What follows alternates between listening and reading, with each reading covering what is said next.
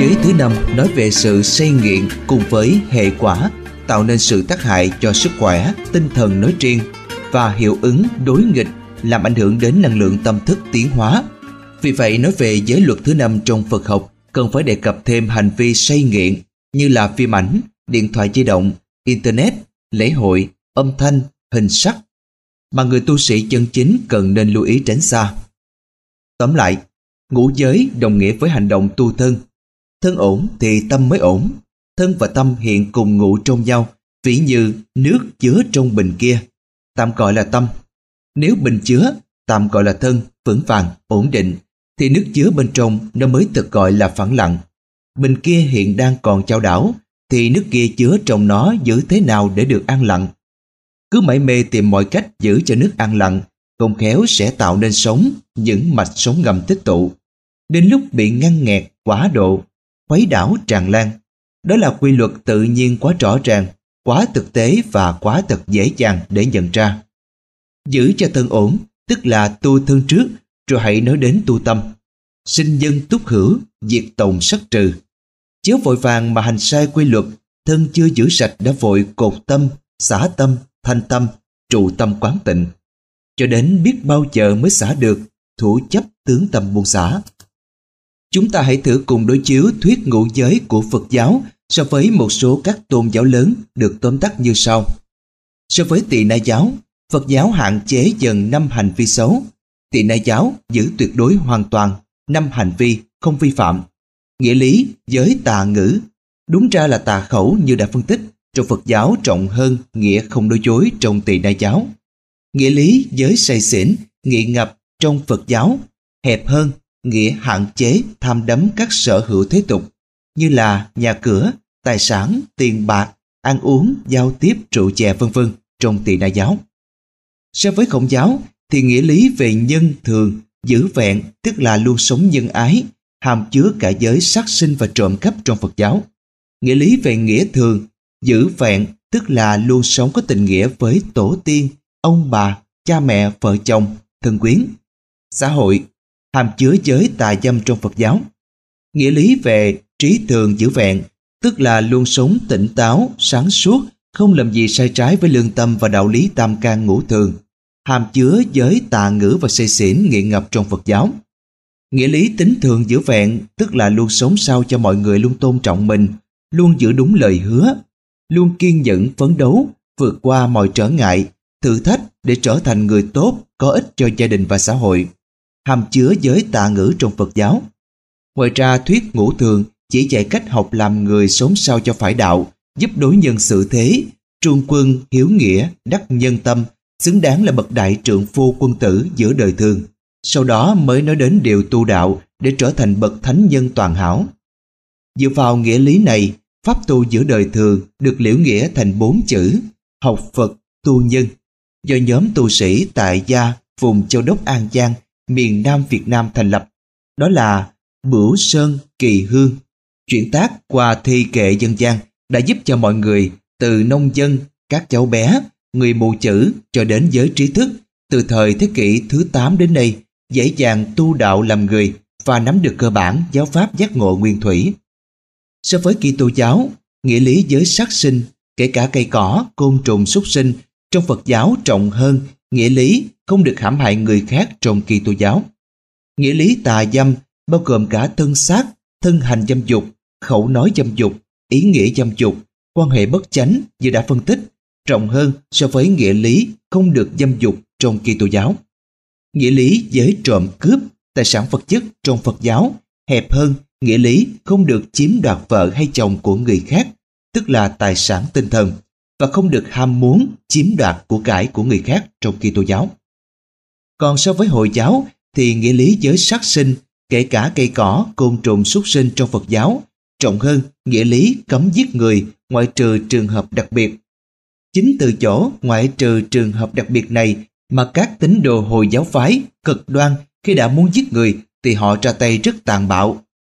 Trong Hồi giáo, Nghĩa lý giới trộm cướp trong Phật giáo hẹp hơn nghĩa lý hãy bố thí rộng rãi cho người nghèo và hãy bảo vệ chu cấp cho trẻ mồ côi trong Hồi giáo. Nghĩa lý tà dâm bao gồm cả thân hành dâm dục, khẩu nói dâm dục, ý nghĩ dâm dục, quan hệ bất chánh. Trong Phật giáo, gần tương ứng so với nghĩa lý cấm ngoại tình và hãy trong sạch trong tình cảm lẫn tinh thần trong Hồi giáo. Nghĩa lý giới say xỉn nghiện ngập trong Phật giáo hẹp hơn nghĩa hãy trong sạch trong tình cảm lẫn tinh thần trong Hồi giáo. Qua sự hiểu biết và tư duy đối chiếu một cách đúng đắn, tránh tri kiến và tư duy và khách quan về khái niệm ngũ giới, đơn giản chỉ là năm điều hay, năm chỗ cần tránh, đã giúp cho chúng ta thấy rõ là không riêng gì trong Phật giáo ở thế kỷ thứ sáu trước công nguyên dạy điều đó mà các tôn giáo khác như là Tỳ Na giáo có trước Phật giáo gần nửa thế kỷ, Khổng giáo cùng thời với Phật giáo, Kitô giáo cổ đại, tức là Cơ đốc giáo, do Abraham mặc khải thế kỷ thứ 8 trước công nguyên, trước Phật giáo gần hai thế kỷ. Kitô giáo trung đại, tức là Thiên Chúa giáo, do Giêsu mặc khải thế kỷ thứ nhất, sau Phật giáo gần 6 thế kỷ. Hồi giáo, nhánh của Kitô giáo cổ đại, do Muhammad mặc khải thế kỷ thứ bảy, sau Phật giáo khoảng 13 thế kỷ. Cũng dạy các tín đồ tương tự như nội dung đã đối chiếu. Nói về mặt tích cực trong việc truyền giáo thì các tu sĩ Kitô giáo chân chính ngày nay rất nhiệt tâm thân hành khắp nơi để mà tìm người truyền giáo, khuyến khích các đồng sự giúp đỡ tài vật, động viên tinh thần người mới gia nhập, tôn trọng giáo pháp và bình đẳng với tín đồ. Người giảng phải đứng trang nghiêm suốt trên bục, người nghe ngồi cung kính trên ghế. Việc thân hành bất ngại gian lao, lần tìm tính chúng để hóa độ, tự như thuở xưa các vị cất sĩ tỳ kheo chân chính trồn giáo đoàn của Đức Phật đã từng vượt qua mọi chướng ngại mà hành đạo độ sanh vô ngã tướng. Hành đạo bất chấp nơi nguy hiểm, công xưng tán công hạnh, xưng tôn danh vị, vọng tưởng thọ chứng, thọ truyền thọ ký. Hoàn toàn không bày biện đủ thứ hình tướng, sắc tượng, xảo ngữ xưng tán hảo huyền, huyền hoặc. Đến chu kỳ thời mạt Pháp ngày nay, Phật giáo biến tướng ngày càng phát triển và tồn tại những tà kiến tôn tạo huyền ảo. Vì vậy, đối với người sơ cơ trong bước đầu nhập môn tu học, bị áp đặt phải lễ bái, phủ phục, thê thuốc này nọ để được thọ truyền, cấp bằng chứng nhận. Sự thật cho thấy quá rõ ràng là người thọ giáo đã bị tước đoạt tính căn giác chi đời chính mình. Thọ tưởng trói buộc vào tưởng tượng ngay từ lúc mới bắt đầu nhập môn tu học. Tích lũy ái, thủ, hữu sắc tướng dẫn đến sanh điên đảo vọng tưởng rồi hoại diệt chánh kiến, tri, viên hòa, tự tánh, vốn thanh tịnh bình đẳng.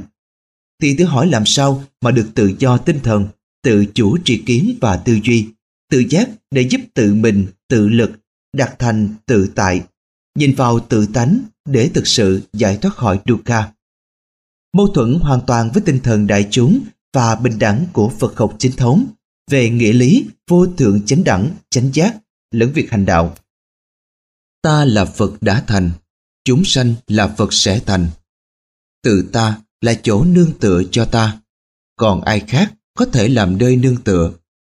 Hãy tự làm hòn đảo cho chính mình, hãy lấy chính mình làm nơi nương tựa. Không nương tựa vào ai khác, hãy lấy Phật Pháp làm hòn đảo, không ai khác có thể làm nơi nương tựa cho chính mình. Giáo Pháp tương tự như một chiếc bè, cốt dùng để tự chính mình trông chéo. Bà vượt qua sông.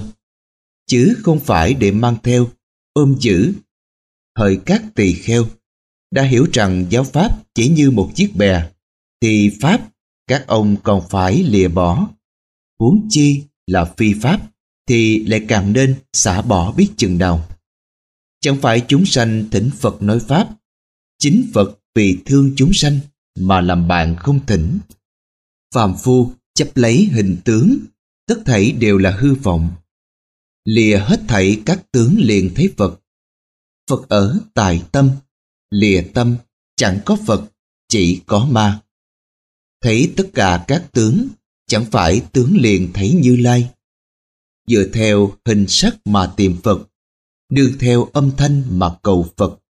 Đó là người hành sai đạo, không bao giờ thấy phật với lẽ thật trong vũ trụ chúng sanh sanh ra bởi cho nhân duyên truyền điếu chẳng đầu đuôi cả thảy đều là bố thí cho nhau chan sớt chia sẻ cho nhau đang sinh lẫn nhau. Mới có cái sống biết và sống biết tu học. Vì thế mà ai ai cũng đều là khất sĩ cả. Hãy tra đi các tỳ kheo, đem lại sự tốt đẹp cho nhiều người, đem hạnh phúc cho nhiều người. Vì lòng từ bi, hãy đem lại sự tốt đẹp, lợi ích, hạnh phúc cho chư thiên và nhân loại. Mỗi người hãy đi mỗi ngã. Này hỡi các tỳ kheo, hãy hoàng dương đạo Pháp, toàn hảo ở đoạn đầu, toàn hảo ở đoạn giữa, toàn hảo ở đoạn cuối cùng, toàn hảo trong cả hai, tinh thần và văn tự.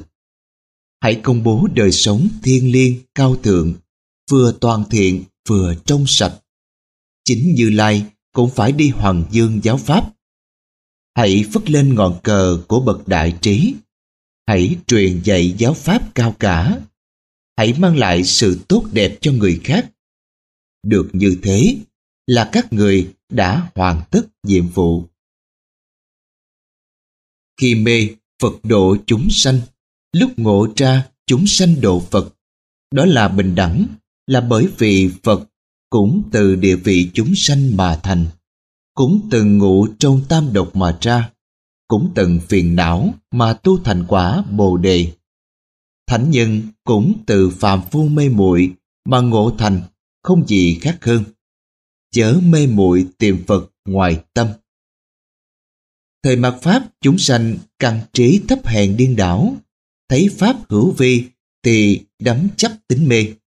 Nói đến Pháp vô vi thì ngớ ngẩn xa trời, không thấy tánh mà cố nói 12 bộ kinh, tất thảy đều ma nói. Thầy là vua ma, trò là dân ma. Này các thiện tri thức, phải nên bằng tự thể của mình mà thọ vô tướng giới này và đồng thời niệm những lời huệ năng tôi sắp nói.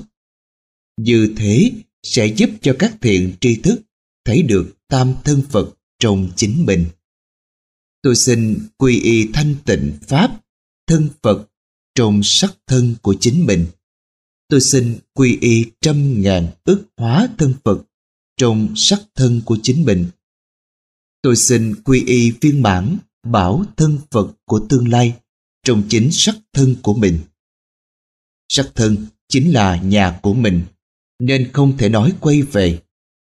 Tam thân mà tôi vừa đề cập đến ở ngay trong tự tánh của chư vị. Người đời ai cũng sở hữu tam thân ấy, chỉ vì mê mờ mà không nhìn thấy, cho nên mới hướng ra ngoài mà tìm tam thân của Như Lai. Không thấy được rằng tam thân Phật hiện hữu ngay trong sắc thân của chính mình. Tự quy y có nghĩa là trừ hết các hành vi bất thiện, đó gọi là quy y. Tự ngộ, tự tu gọi là quy y. Vậy gia tịch là sắc thân, sắc thân là nhà, chẳng nói là quay về. Huệ năng tôi khuyên chư vị hãy quy y tam bảo nơi chính tự tánh của mình. Quy y tam bảo nơi tự tánh mình, đó chính là chánh, giác, tịnh. Trong kinh chỉ dạy quy y Phật nơi chính mình, chứ không nói quy y Phật nào khác. Nếu không quy y tự tánh, thì đâu có chỗ nào khác để quy y. Tu giác ngộ mà không vận dụng trí tuệ để hiểu đúng giáo pháp, tức là mê ngộ, là tự dối gạt chính mình. Tìm giác ngộ mà không chịu hiểu hoặc hiểu sai, hành sai, tuyên truyền sai lời Phật và chư tổ dạy, tức là phỉ báng Phật và chư tổ, rõ ràng là ngoại đạo giả danh. Do đó phương pháp chỉnh sửa cụ thể sao cho hòa hợp cùng chư pháp theo chu trình hạ ngương mạt pháp lắm bào cám cảnh. Chúng ta sẽ cùng nhau tu học qua đề tài Thuyết Bát Hòa Tô Tha được trình bày ở chương 3 tập 2.